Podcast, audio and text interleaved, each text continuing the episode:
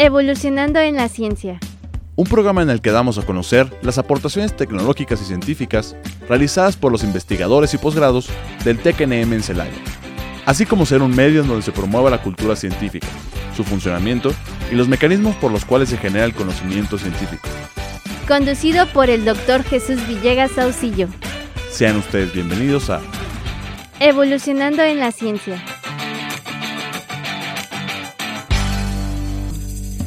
Muy buen día de parte de su amigo y servidor Jesús Villegas Auxillo, quien les envía un fuerte abrazo, dándole la bienvenida al ciclo de divulgación de la ciencia del Tecnológico Nacional de México Celaya, titulado Evolucionando la Ciencia, a través de XHITC Radio Tecnológico de Celaya, el sonido educativo y cultural de la radio en el 89.9 de FM Internet y también a través de Spotify para comunicarse y darnos a conocer sus comentarios por correo electrónico a evolucionando en la ciencia, todo junto sin espacios, evolucionando en la ciencia arroba itcelaya.edu.mx y al número 461-150-0356 a través de WhatsApp para que nos hagan favor de llegar sus comentarios, sugerencia o algún tema que deseen que abordemos, pues estamos prácticamente a la orden. Y bueno, el día de hoy, en la tercera temporada de Evolucionando la Ciencia, tocaremos el tema titulado Vinculación y proyectos en la industria automotriz con nuestro invitado, el doctor Ismael Ruiz López, quien la verdad le doy eh, la bienvenida y le agradezco por haber aceptado la invitación. Buenos días, muchísimas gracias, doctor Jesús, por la invitación. Es todo un honor estar aquí nuevamente en, mi alma mater, pues platicando un poco de mis experiencias y esperando que sea de, su interés y provecho. Pues yo, yo, creo que bastante, bastante interés, este doctor Ismael. Muchísimas gracias por estar aquí con nosotros. Si me permite, pues eh, voy a empezar a, leer parte de su, de su biografía, si nos, nos permite, con todo gusto, doctor. Claro que sí. Pues muchísimas gracias. Y, bueno, este auditorio, eh, comentar rápidamente que él, eh, terminó la licenciatura en específicamente la ingeniería mecánica, egresado del Tecnológico Nacional de México en Celaya. También realizó la maestría en ciencias eh, en el área de ingeniería mecánica, también por, por esta casa de estudios. Y realizó el doctorado en ingeniería eh, específicamente por la, Universidad de Guanajuato. ¿no? Su adscripción actual, él es responsable de investigación y desarrollo de PEMSA CIE, que es un, grupo de la industria automotriz, y profesor de Ingeniería Automotriz de la Universidad Politécnica de Guanajuato, ubicada en la ciudad de Cortázar, Guanajuato. Dentro de sus distinciones actuales es miembro del Consejo Ciudadano de Innovación, en este caso Innovation Transfer, y también es evaluador del Consejo Nacional de Ciencia y Tecnología, y es miembro del Banco Iberoamericano de Evaluadores de la Nube. Dentro de su producción científica, cuenta con nueve artículos en revistas de calidad de Journal Citation Report y 18 en congresos internacionales. También tiene cuatro tesis de licenciatura, cuatro tesis de maestría y actualmente está asesorando a dos estudiantes de doctorado en proyectos de investigación doctoral. Dentro de sus líneas de investigación se encuentran las siguientes, en este caso es el conformado de metales, específicamente estampado y forjado en caliente, optimización de procesos, método de elemento finito, caracterización avanzada de materiales, desarrollo de materiales. Dentro de sus proyectos actuales está el desarrollo de prueba de, de flexión en tres puntos para barra de impacto automotriz. También se cuenta con el proyecto de plataforma Nissan y Honda, eh, también eh, dentro de esos proyectos está la caracterización de aluminios para componentes estampados en vehículos eléctricos, el uso de inteligencia artificial y técnicas de cómputo eh, ligeras en la obtención de curvas límite deformado, otro de sus proyectos es curso de conformado de metales mediante el método de elemento finito a impactarse en, eh, eh, básicamente, perdón, disculpen, a impartirse en la semana del, del 65 aniversario del Tecnológico Nacional de México que se celebrará en el mes de abril por si alguien está interesado, pues de una vez hacemos la invitación para que se, se empiecen a escribir específicamente en el Departamento de Ingeniería Mecánica, me comentaba, doctor. Entonces, este, a, los que estén interesados en este curso, de método del, elemento finito, pues eh, hagan, hagan favor de, llegar y, pedir información en el Departamento de Ingeniería Mecánica. Y bueno, eh, esto es parte de, la biografía del doctor Ismael Ruiz López. Y bueno, este, pues gracias por compartirnos esta información, doctor. Y, bueno, pues aquí como parte de la temática disculpe, de Evolucionando la Ciencia, pues bien, eh, si nos permite hacer algunas preguntas relacionadas a su biografía, por favor, este doctor. Claro que sí, con gusto. Y, bueno, eh, vemos que dentro de su biografía usted este, estudió ingeniería mecánica. Y bueno, y preguntarle por qué el interés de estudiar esta carrera y, no alguna otra. sí, bueno, es una pregunta que me han hecho en, otras, eh, eh, en otras circunstancias. Y, bueno, todos provenimos de, de, estudios de nivel medio superior. Yo tenía un maestro en la preparatoria oficial de Salvatierra que me inspiró mucho a, orientarme hacia esta carrera. Además, pues yo, siempre me sentí un poco sobradón, por así decirlo, con lo de con lo de los estudios y recuerdo que llegué aquí al Tecno y pregunté cuál es la carrera más difícil y me dijeron ingeniería mecánica. Dije, pues entonces quiero quiero eso. Un semestre después estaba arrepentido de en arrepentido en el sentido de que pues era extremadamente difícil, no, no me imaginé el reto que me había echado, pero conforme fue avanzando el tiempo y desarrollé la carrera, más me, me fue gustando. Y la verdad es algo que puedo decir, si volvieran a hacer, yo creo que estudiaría ingeniería mecánica nuevamente. Oh, muy bien, pues muchas gracias por, por compartirnos parte de ello, ¿no? Y, y luego de ahí terminó la, la, ingeniería mecánica y bueno, se incorporó al, al, posgrado de, de, ingeniería mecánica, ¿no? La maestría en ciencias. ¿Y ahí cómo fue su, su, su, su interés por estudiar? Sí, bueno, e, esto seguramente es algo que pasa con muchos estudiantes de, pues no solo de mecánica, sino de, de, cualquier carrera, inclusive que no sea ingeniería. Vas desarrollando tus estudios y te vas dando cuenta que a lo mejor tienes predisposición a la investigación. Entonces eso sucedió conmigo hacia los semestres finales de, la carrera y me fui acercando con profesores que hoy en día todavía están dando clases, por ejemplo Jaime Gallardo todavía anda por ahí, José María Rico Martínez, que está dando clases en, la Universidad de Guanajuato, eh, con Horacio Orozco, que todavía, todavía andan por ahí. Y pues ellos me orientaron que eh, tal vez sería buena idea tomar eh, los estudios de, maestría. Así lo hice, pero no solo fue eso, sino que antes de empezar a estudiar la maestría, yo ya sabía qué especialidad iba a desarrollar y qué temas teóricos iba a estar trabajando. Entonces eso me ayudó mucho a centrarme en, en los estudios de la maestría. Recordemos que una licenciatura pues te da un conocimiento global en el campo que, que, tú estás estudiando, en este caso mecánica. Pero cuando estudias una maestría, te particularizas en un conocimiento específico. En mi caso, ese conocimiento fue acerca de cinemática teórica. Cinemática teórica es algo, bueno, eh, es, algo, es un tema que teóricamente es, eh, es avanzado, es abstracto. El mismo, los mismos doctores decían, bueno, esto que vamos a ver aquí ni siquiera lo podemos fabricar. Podemos ver los mecanismos teóricamente, pero ni, ni siquiera se pueden fabricar o no tienen una aplicación, una aplicación práctica, es solo para estudiar, eh, estudiar las leyes, estudiar eh, sí, las leyes de movimiento, las ecuaciones de movimiento, y hasta ahí. No me quejo nada de, de esa parte de estudio que hice, aunque era muy teórica Creo que el gran aporte que hizo a mi perfil fue desarrollar aún más el sentido analítico del, pensamiento. No apliqué los conocimientos, digamos, en la parte industrial, pero sí, sí me dio ese, e, ese sentido crítico que hasta hoy en día estoy utilizando en la parte práctica. Ok, perfecto. Y ya después de, que terminó la maestría, se incorporó al doctorado de la Universidad de Guanajuato, ¿verdad? Así es, bueno, no fue inmediatamente.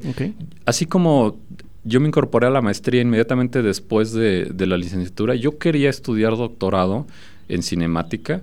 Este, inmediatamente después de la maestría, pero uno de mis asesores me sugirió que entrara a trabajar a la industria, que me, que me, por decirlo así, que me calara en la industria dos años y que después regresara a hablar con él. Pues así lo hice, en ese eh, momento se dio la oportunidad en el 2006 con el grupo, en ese entonces era el grupo DESC, es un grupo, ese era un grupo eh, de capital mexicano, el propietario, el señor Fernando Senders, pues tenía varias empresas automotrices aquí en la región, en Querétaro, en Celaya, tan solo la parte automotriz y tenían parte de alimentos y parte química, un grupo muy, muy grande. Y se dio esta oportunidad dentro del, grupo del grupo DESC al que pertenecía PEMSA Celaya en ese entonces. Eh, hice un programa de, formación de profesionistas base en ese, en, eh, digamos, dentro de ese grupo. Y en agosto del 2006 me incorporé a PEMSA como ingeniero de producto. Ahí estuve como ingeniero de producto poquito, como un año, después me movieron a ingeniero de pruebas y desarrollo. Yo creo que ellos vieron vieron algo, dijeron, pues mejor vete a pruebas, pruebas y desarrollo, investigación. Aunque ya me estoy adelantando un poquito, eh, quiero llegar al tema del, doctorado. No, adelante, adelante. Entonces, pues ahí estuve haciendo trabajo, batallándole un poco, picando piedra, como se dice. Y a los dos años, casi justo a los dos años, regresé a hablar con mi asesor y le dije, dos años, doctor, ya estoy listo para irme. Y me empezó a preguntar, eh, ¿qué haces en la industria? No, pues hago esto, hago lo otro, un poco de diseño, un poco de prueba, simulación. Y lo voy a decir así, él me dijo, eso no es ingeniería. Entonces yo me quedé así como un poco, un poco extrañado, pero al mismo tiempo me cayó el 20 de que si quería hacer un doctorado no era por ahí. Y lo dejé, entonces lo dejé por La Paz. Seguí trabajando en PEMSA, empecé a hacer eh, los proyectos de investigación y hacía los proyectos de investigación y decía, cada proyecto es un tema de doctorado. Ya llevo como tres doctorados y no, y no, y no puedo hacer uno oficialmente. Eh, y entonces dije, ¿para qué, ¿para qué me complico la vida? Tengo a una universidad de Guanajuato. En ese entonces los programas de doctorado en el Tecno todavía no estaban eh, completamente vigentes. Había algunos eh, programas piloto, pero no estaba, no estaba muy oficial el asunto. Así es que fui a lo más cercano que estaba aquí, que era la Facultad de Ingeniería Mecánica que está en, en Salamanca, de la Universidad de Guanajuato. Y la verdad es que congenié muy bien con las personas que me entrevistaron y entré a hacer el doctorado ahí, al tiempo de que empecé a hacer proyectos de investigación con ellos. Entonces eso fue muy bueno, me permitió hacer el doctorado sin dejar de trabajar y, mantener una vinculación con las empresas, con, empresas, con otros centros de investigación eh, aquí en el país, con universidades en México y en el extranjero, en Estados Unidos y Alemania particularmente. Y bueno, fue un doctorado que tomó más tiempo de lo habitual. Fueron alrededor de nueve años lo que, lo que tomó, pero pues hicieron muchísimas cosas. Ya les platicaré entrando a ese tema de los proyectos, todo lo que se logró. Ok, no, pues eh, la verdad muchísimas gracias por compartirnos parte de, de, su trayectoria, que es la verdad muy interesante y que de una u otra manera a, nuestros radioescuchas, ¿verdad? Próximos ingenieros o que deseen estudiar una ingeniería específicamente mecánica, pues bueno, vean de una u otra manera toda la proyección que en su momento pueden, pueden llevar a cabo, ¿no? Diferentes áreas diferentes este, espacios donde de una otra manera les va a ir permitiendo generar esa formación eh, que es necesaria, ¿no? Como, como parte de un ingeniero mecánico. Y bueno, ya después de, ahí, doctor, este nos, nos hacía favor de comentarnos en relación a, sus actividades como, como parte del doctorado. Y bueno, si nos permite, ¿verdad? háganos favor de, compartirnos un poquito más, eh, porque bueno, ya aquí ya leímos hace ratito parte de sus líneas de investigación como tal, que la verdad son bastante interesantes, eh, que es el conformado de metales, en este caso estampado y forja en caliente, la optimización de procesos, método de elemento finito, caracterización avanzada de, materiales, desarrollo de materiales. Y bueno, si nos podría platicar de manera muy, muy breve de algunas de, esas líneas de investigación que, que como me comenta, pues bueno, eh, partieron parte del doctorado, pero también como parte de la experiencia que está adquiriendo en la industria. Sí, claro, con, mucho gusto. Por favor. Bueno, casi eh, la mayor parte del, de mi línea de investigación está basada en el conformado de metales. ¿Qué es el conformado de metales? Es un proceso, digamos, mediante el cual eh, la materia prima, que es metal, aluminio, y acero, pueden ser otras aleaciones, diferentes, es sometida a una deformación por la acción de herramientales. Esa deformación es llevada más allá de lo que se conoce como punto de excedencia y empieza una deformación plástica de la materia prima, lo cual hace que pues esa deformación sea permanente al final del, proceso. Eh, procesos típicos de conformado de metales son los que se mencionan ahí, estampado de lámina y forja en caliente. La diferencia entre esos dos es que el estampado es, eh, la materia prima es una lámina, es una hojita pues de, de metal que puede ir desde espesores de 0.4 milímetros, 1.2, 2.5, 4.5 milímetros. Y, el, y la forja es un conformado más masivo, o sea, la materia prima es un tocho o un billet que le llamamos eh, de forma cilíndrica, de forma cuadrada, etcétera, que también es deformado por, por la acción de, de herramientales. Eh, en este caso, considerando la adición de calor. O sea, los metales en forja que yo conozco se deforman a temperaturas de 1200 grados, 1250 grados centígrados. O sea, el metal está al, rojo vivo. Eh, eso hace también un poco complicado estudiar, el, estudiar los procesos y no muchas, eh, vamos a decirlo así, muchos centros de investigación, universidades en el mundo eh, tienen esta línea porque los equipos requeridos para investigarlo son carísimos. Eh, estamos hablando de inversiones de millones de euros que tienen que tener ahí las, las escuelas. Por esa razón, en América Latina, no solo en México, sino en América Latina, no existen prácticamente esos equipos. Existen las líneas, pero los equipos para investigar no, no los hay y nosotros pues, nos tuvimos que mover un poquito hacia Europa para, para realizar esa investigación. Eh, bueno, entonces tenemos esa línea de investigación de, de, conformado de metales, de lámina y de, y de forja, y tenemos todo lo que se empieza a derivar de ahí, por ejemplo, eh, pruebas especiales. Actualmente, con un proyecto para Nissan, estamos eh, implementando un nuevo producto en PEMSA que son barras de impacto. Estas barras de impacto son las que van por dentro de, los, de las puertas de los automóviles. Es una barra de acero martensítico, o sea, es un acero de lo más resistente que puede existir. Eh, y está diseñada para absorber el impacto en caso de un choque lateral. Como estos son ítems de seguridad, las OEMs pues ponen mucho cuidado, son muy exigentes y no toleran ninguna falla, porque obviamente está en juego la vida de las, de las personas. Y, entonces estos productos tienen que, además de fabricarse, nosotros asegurarnos que cumplen con todas las, normas. Y una de esas normas es una prueba, de flexión que se tiene que hacer en un banco de, pruebas.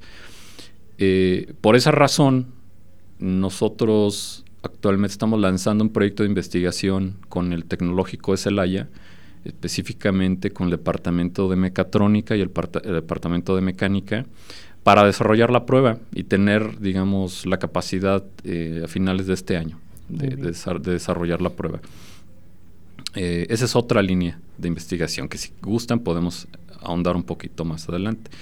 Las otras líneas que se mencionan son eh, básicamente proyectos de implementación de nuevos productos en PEMSA, eh, se habla de los OEMs eh, Honda y Nissan, pero dentro de esos dos clientes, digamos, hay muchas plataformas que están entrando como negocios a la, empresa, lo cual es muy bueno económicamente, asegura empleo a, más de mil personas que actualmente laboramos en la empresa, bueno, no solo en PEMSA, sino en, en, otras, en otras empresas que giran alrededor del, del negocio.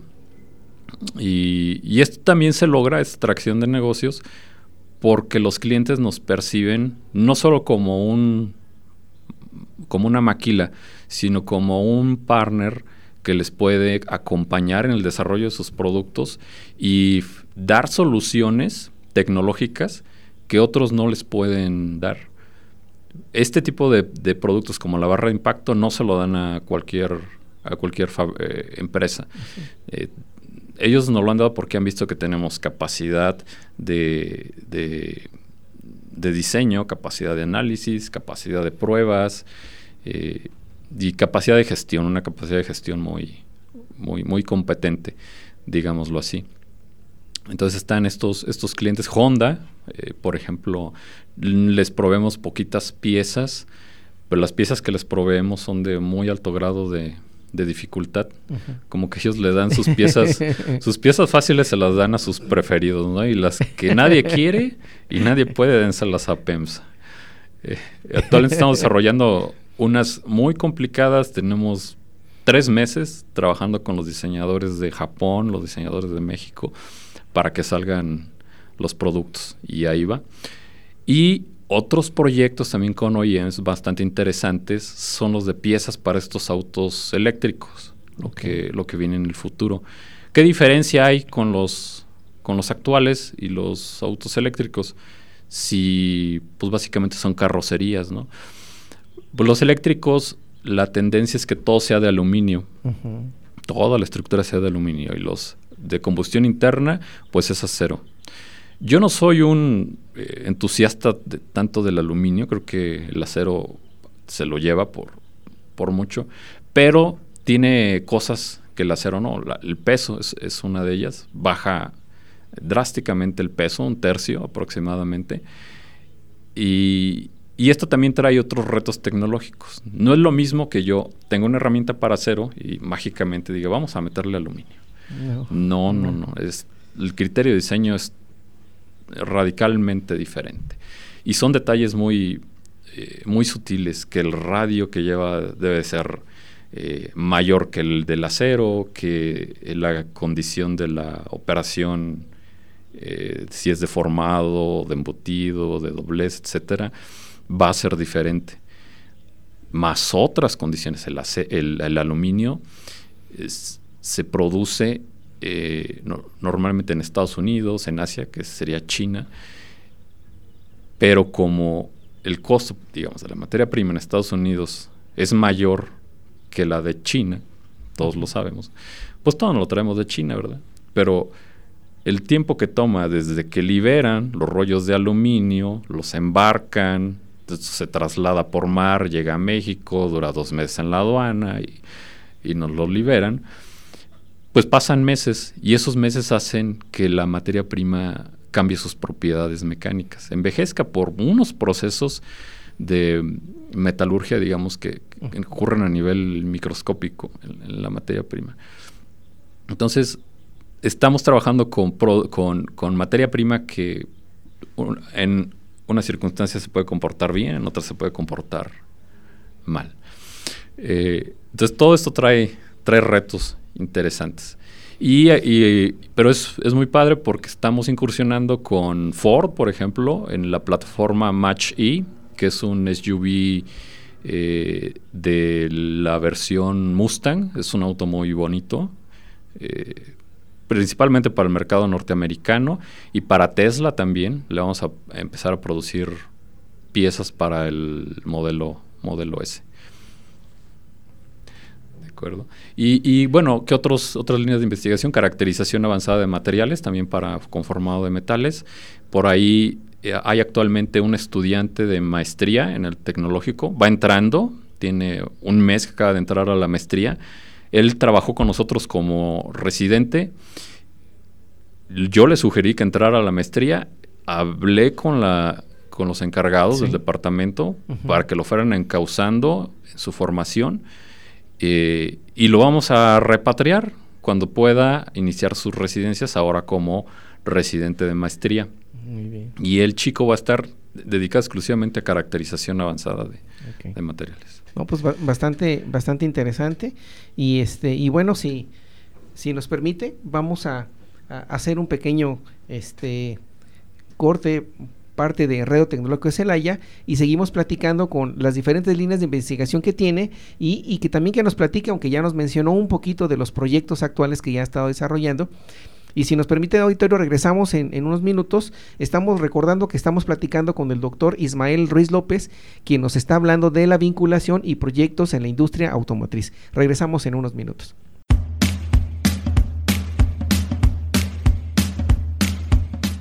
En un momento regresamos a Evolucionando en la Ciencia.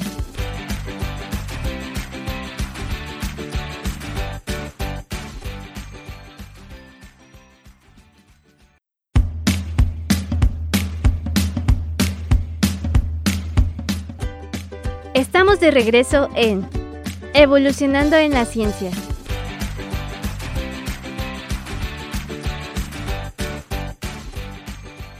Bueno, auditorio, regresamos.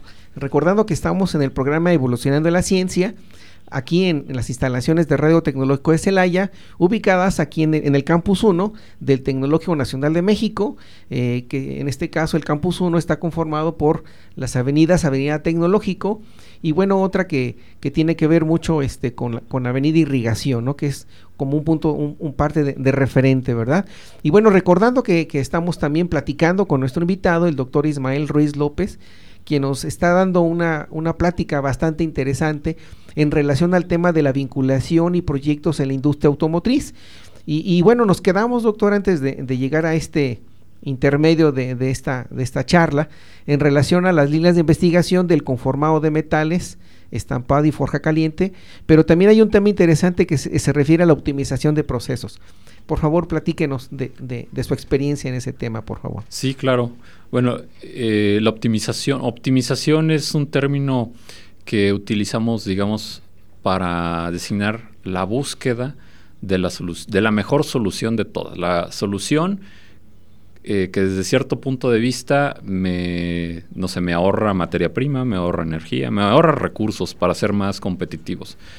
Y en la actualidad, digamos, con eh, todo este gremio de empresas que estamos compitiendo entre nosotras, pues el que utiliza más eficientemente los recursos es quien quien digamos tiene más probabilidades de sostenerse y de ganar más, más proyectos. En el tema de conformado a metales, eh, el uso de materia prima representa alrededor entre un 80 y 60% del costo del, producto. Entonces, si yo determino en etapas tempranas del proyecto que para una pieza voy a necesitar un kilo de, de acero, mientras otra compañía determina que es 800 eh, gramos, pues la que de la mejor oferta, esa va a ser la, ganadora.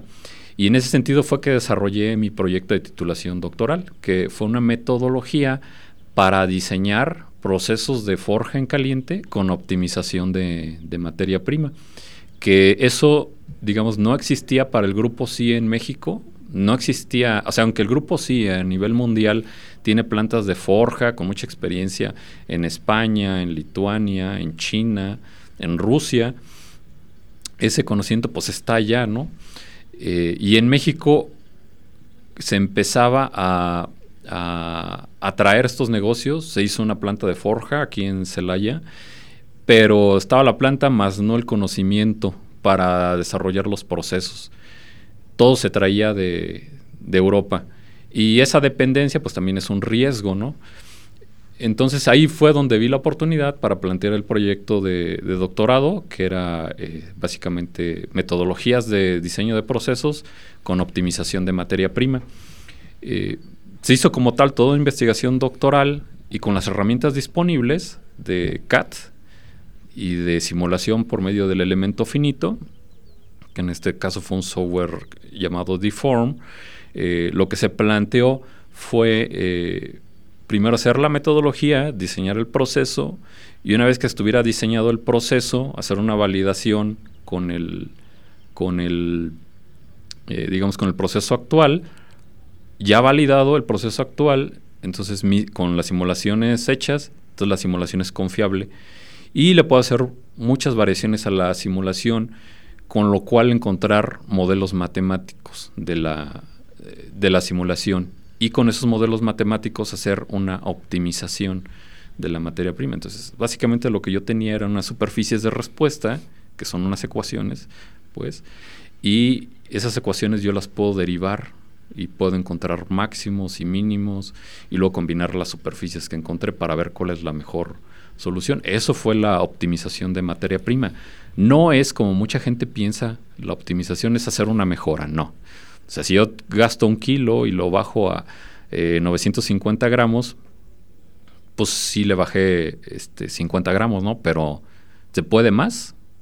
Se puede hasta el límite, llevarlo hasta el límite, al mínimo, eso es la optimización. Y eso es lo que hicimos en el proyecto de investigación doctoral. Y bueno, actualmente en los proyectos de estampado que desarrollamos, lo que se trata es de llegar al mínimo, no al mínimo de los mínimos que es el óptimo, pero sí eh, reducirlo para ser competitivos en el mercado. Okay.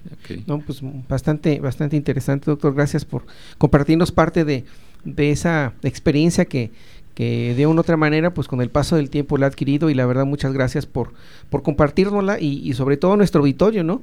Eh, donde hay también jóvenes de diferentes niveles educativos y, y, y, algunas otras personas que de otra manera pues siempre nos, nos permiten acompañarnos y estar al pendiente de evolucionando la ciencia. Pues la verdad muchísimas gracias, doctor. Y, bueno, eh, si, si, me permite, voy a a lo mejor hacer un pequeño cambio un poquito, pero en relación a, a, al, tema como tal que nos acaba de comentar, pero sí preguntarle, de acuerdo a, la experiencia que usted ha adquirido, eh, ¿cómo ve usted el, el impacto de, de, de, este elemento que es el litio en la industria automotriz? Sí, do, doctor Jesús, es interesante la pregunta y es algo que es un tema que siempre surge en, el en la industria automotriz. El uso de litio es, ha sido un, un tema radical para la tecnología y ahora que se están descubriendo estos yacimientos en México es, es, importante saber que los tenemos y que es una fuente para impulsarnos en esta tecnología. Bueno, el litio, pues el litio es el tercer elemento de la, de la tabla periódica. Eh, esa simplicidad, digamos, en el átomo de litio lo hace un, muy susceptible para ganar o ceder electrones. Por eso se utiliza y es tan preciado en, en, la construcción de las, de las baterías. Eso ya se sabía desde hace mucho, desde hace mucho tiempo, pero ¿por qué hasta ahora se está utilizando? Pues porque hasta ahora hay la tecnología para almacenar el litio y para que funcione de manera correcta, porque también es un elemento muy reactivo. Si uno le echa agua al litio, explota, literal, literalmente. Pero hay dos aspectos con, con el uso del litio y, la tecnología que aún se está batallando con ello, y es la durabilidad y, y el calentamiento de las... Perdón, la durabilidad de la batería y la autonomía de las, de las baterías. Eh, no se llega a una, digamos, equiparar la autonomía de un motor de combustión interna con la del eh, con la del motor eléctrico por esta circunstancia, pero esperemos que con las mejoras que se vienen haciendo actualmente en, en la tecnología de las baterías, pues se vaya acercando cada vez más. Por ejemplo, en una batería de litio, uno tiene los iones de litio que viajan entre un ánodo y un cátodo eh, mediante un medio, un medio acuoso para esto. Y uno de los electrodos, pues es, este, act actualmente es eh, grafito. Recordemos que hay un desarrollo últimamente de materiales que se llama grafeno y están tratando de sustituir el grafito por el grafeno y eso va a hacer que la durabilidad de las baterías sea prácticamente infinita, bueno, infinita entre, entre comillas. Uh -huh. Ya tendríamos resuelto uno de los dos problemas. Falta el de la, el de la autonomía. Más añadirle el tema de los costos. Ojalá se pueda reducir y ser más accesible esta, esta tecnología para, para que realmente se sustituya el parque vehicular. Eh, digo, hay que ser optimistas con ello. No, el litio no es la única opción. Tenemos las celdas de, eh, celdas de combustible a base de hidrógeno, que pues yo pienso tiene un poco más de, un, poco más de futuro. Esperemos que sigan los desarrollos tecnológicos y con estos desarrollos tecnológicos las empresas que estamos alrededor de esta industria pues nos logremos adaptar a esas necesidades del mercado. Ok, pues muchas gracias doctor por compartirnos parte de, su punto de vista, que la verdad es muy muy interesante. Y, y, bueno, pues vamos a continuar este en su momento si nos permite, eso sería otro tema de, de otro capítulo de, de, aquí en Evolución de la Ciencia, pero bueno, vamos a continuar, si me permite, continuar ahora con la siguiente pregunta, ¿cómo, cómo sus investigaciones impactan en la sociedad? O lo que se le llama ahorita por el Consejo Nacional de Ciencia y Tecnología la apropiación del conocimiento, así como sus beneficios sociales, si okay. es tan amable. Sí, cómo no. El impacto a la sociedad de los proyectos que se han realizado hasta, hasta la fecha, bueno, siempre tienen componentes que, que, abarcan ese aspecto y son básicamente formación de recursos humanos de alto desempeño. Si hablamos de alto desempeño porque eh, son gente que está próxima a egresar de licenciatura, de maestría o de doctorado. Entonces, a ese nivel hemos nosotros eh, incorporado a los proyectos de investigación estos estudiantes, eh, particularmente del Tecnológico de Celaya. Hemos, hemos tenido durante mucho tiempo estudiantes de licenciatura, eh, estudiantes de maestría, de la Universidad Autónoma de Hidalgo, hemos tenido estudiantes de licenciatura, de la Universidad de Guanajuato, de, de, maestría hemos tenido y un estudiante de doctorado por ahí trabajando con, con nosotros. Y no solo eso, bueno, esos eran los estudiantes que iban a la planta y hacían los proyectos para nosotros, pero cuando yo estaba haciendo el doctorado, y, estaba y tenía mucho contacto pues con los investigadores de allá. También hacíamos proyectos internos en la universidad y esos proyectos internos otros estudiantes de ahí mismo, de, de maestría y de doctorado, pues se ponían a trabajar en esos temas y hoy en día tenemos másters y tenemos doctores. Tenemos doctores que se han formado en la parte de, conformado de, metales actualmente. Eh, eso es por un lado, ¿no? La, aportación a la sociedad. Eh, por otro lado, este, la propiedad industrial, la propiedad del conocimiento, también se ha dado. Tenemos una patente ya otorgada por el INPI de un proceso de rolado con robot. Eh, llegamos a solicitar en su momento una patente por un nuevo acero, un, acero que, que, no existía, que desarrollamos con la Universidad Autónoma del Estado de Hidalgo el CONACYT reconoció el proyecto como un caso de éxito en el 2016. Bueno, el proyecto se hizo en el 2016 y CONACYT lo reconoció a nivel nacional en el 2018. Eh, lamentablemente esa patente eh, no fue otorgada, pero tenemos otra, tenemos otra patente que estamos peleando, estamos defendiendo.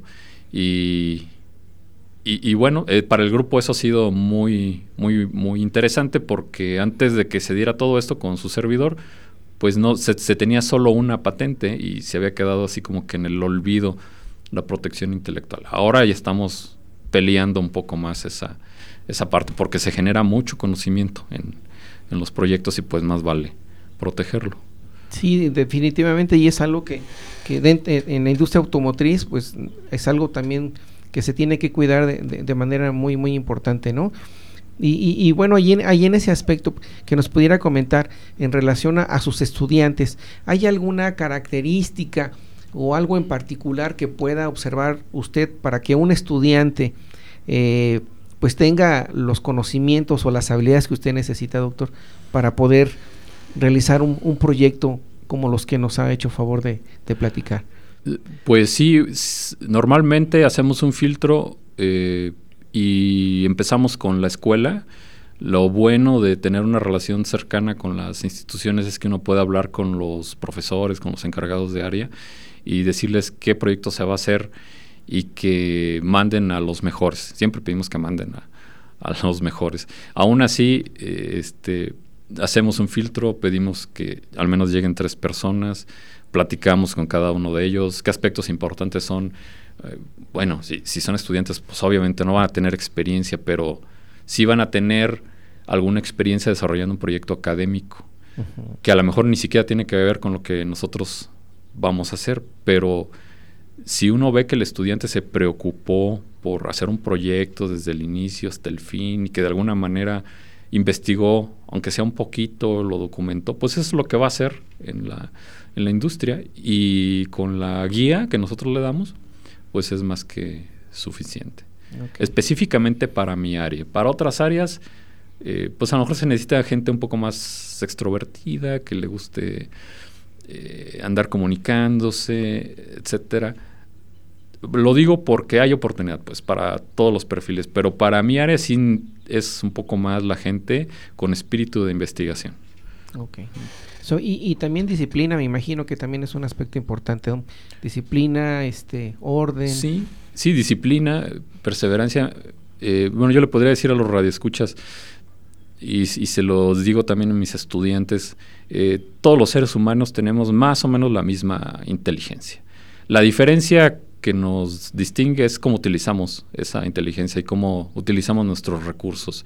Entonces, eh, uno ve eso, ve la disciplina, ve la perseverancia. A lo mejor alguien no ha sido sobresaliente, no porque sea tonto, sino porque no ha tenido las oportunidades, pero es perseverante. Entonces, cuando se le presenten las oportunidades, gracias a su perseverancia va a sobresalir. Y eso lo he visto con, muchos estudiantes. Ok, no, pues muchísimas gracias por compartirnos parte de, esa experiencia que la verdad sí es, pues sobre todo muy, muy importante, ¿no? Y, bueno, eh, también dentro de, su biografía no, nos comparte que también es docente, ¿no? Entonces, docente y, y de una otra forma, pues eso me imagino que el vincularlo o el llevarlo a cabo tanto con la industria automotriz, pues siempre no, no es nada sencillo, ¿no? No es, no es nada sencillo, pues uno tiene que cumplir con todas sus obligaciones, así me lo dijeron en, la empresa. Mientras tú cumplas con tus obligaciones, puedes este, salir a dar, a dar clases. En el entendido que esto de dar clases es eh, como parte del... Es un poco de retribuir la formación, toda la formación, y también continuar con la carrera de investigador en el país. Sabemos que está el Sistema Nacional de Investigadores, y es ahora lo que yo personalmente estoy aspirando. Eh, pero es muy gratificante hacer eso de, enseñar y dar un poco de, del conocimiento desde el colofón de la industria automotriz a los estudiantes.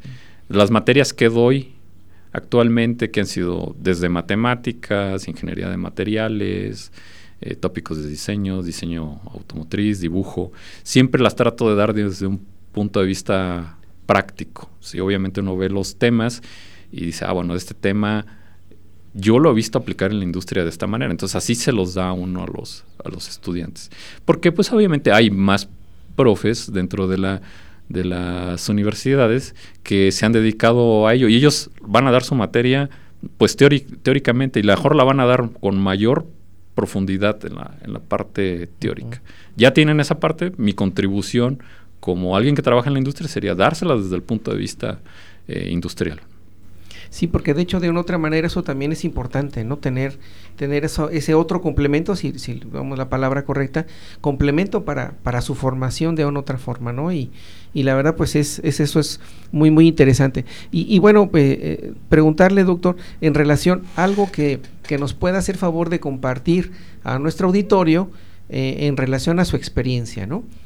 qué, qué es necesario, qué, qué se requiere, de, tal manera de que, pues bueno, a esos estudiantes que nos escuchan o algunas otras personas que, bueno, por alguna situación, que bueno, que no son estudiantes, pero nos escuchan, por favor, su punto de vista para, eh, pues, seguir trabajando, seguir realizando sus actividades y, pues, por favor, compártanos un poquito su, unos comentarios al respecto. Sí, claro. Eh, esta pregunta, bueno, la interpreto como qué se necesita para un recién egresado incorporarse y no fallar en el proceso. Sí, por favor. Eh, bueno, afortunadamente para muchos de los egresados de instituciones como el Tecnológico de Celaya, que se probablemente se quejen de lo pesado que, que pueda llegar a ser la, la, educación aquí, tiene su premio y es que cuando entras a trabajar en una empresa ya estás acostumbrado un poco a la presión. Entonces, es una de las sugerencias que les podría dar es que recuerden la presión que tenían cuando estudiaban y equipárenla con la presión que tienen en el, en el trabajo. Entonces se van a dar cuenta de que ya lo lograron bajo esa circunstancia, entonces lo pueden lograr en la, en la siguiente. Sin, eh, sin desmoralizarse, sin claudicar, sin perder la, el entusiasmo de iniciar una nueva etapa en su, en, en su vida y de darse cuenta que pues con el favor de Dios ustedes pueden con eso y muchísimo más. Eh, normalmente todo se reduce pues a una administración de, los recursos. a lo mejor su tiempo disponible se va a eh, ver muy limitado o muy medido, pero van a tener otros recursos a la mano. Este, un, sueldo, utilicen bien su sueldo, eh, utilicen el tiempo libre para cosas constructivas, eh, recreativas, desde, pero desde el punto de vista recreativas, el deporte, la familia, la lectura, la música, la cultura en general, y no desperdicien, no desperdicien el, el tiempo. Y eso poco a poco va haciendo la diferencia. No es algo que del día a la mañana ya vean los resultados, pero con los años este, los tendrán en una situación muy favorable.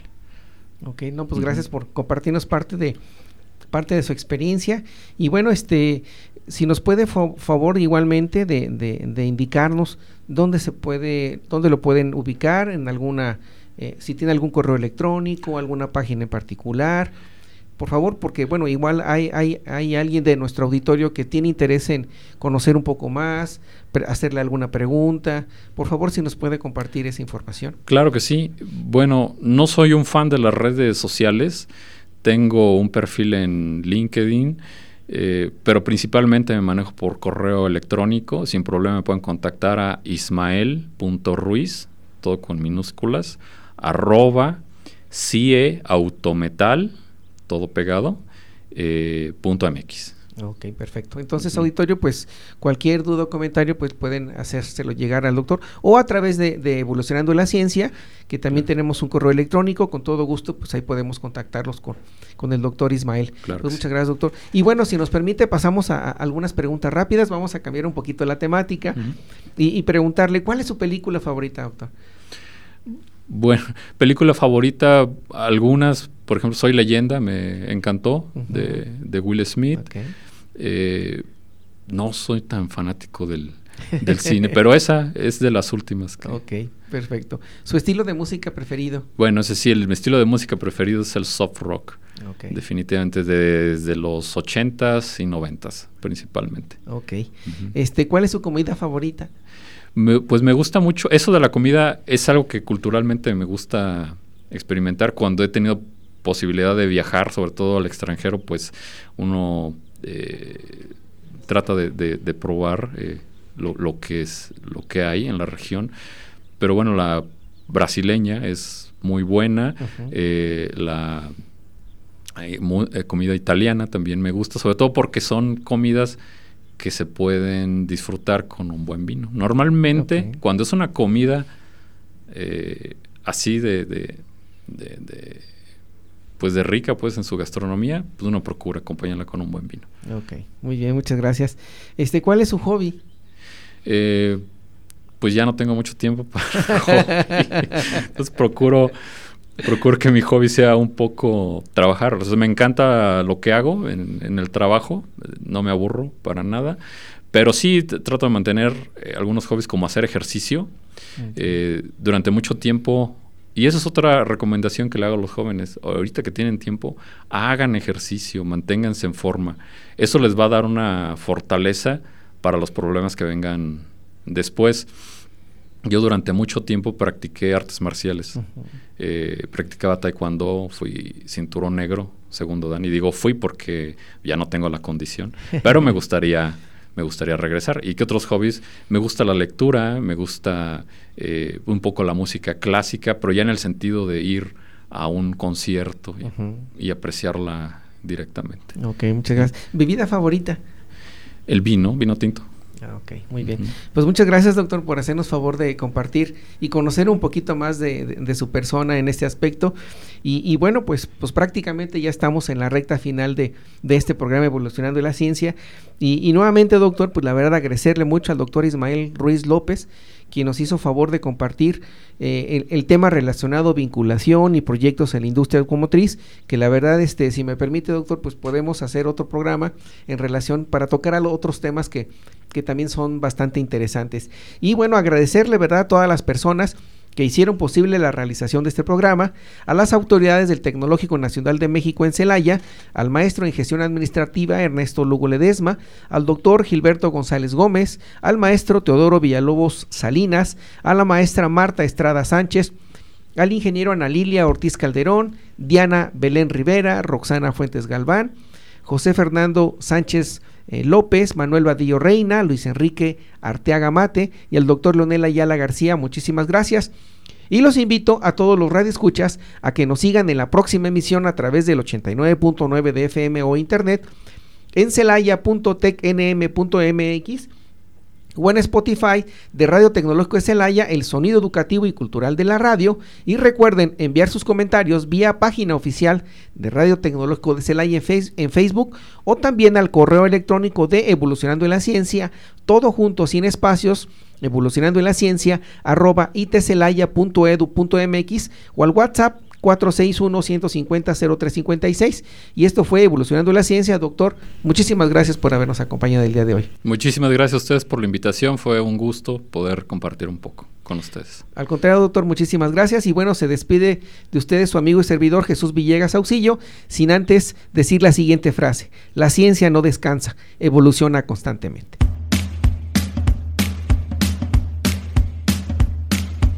Evolucionando en la ciencia.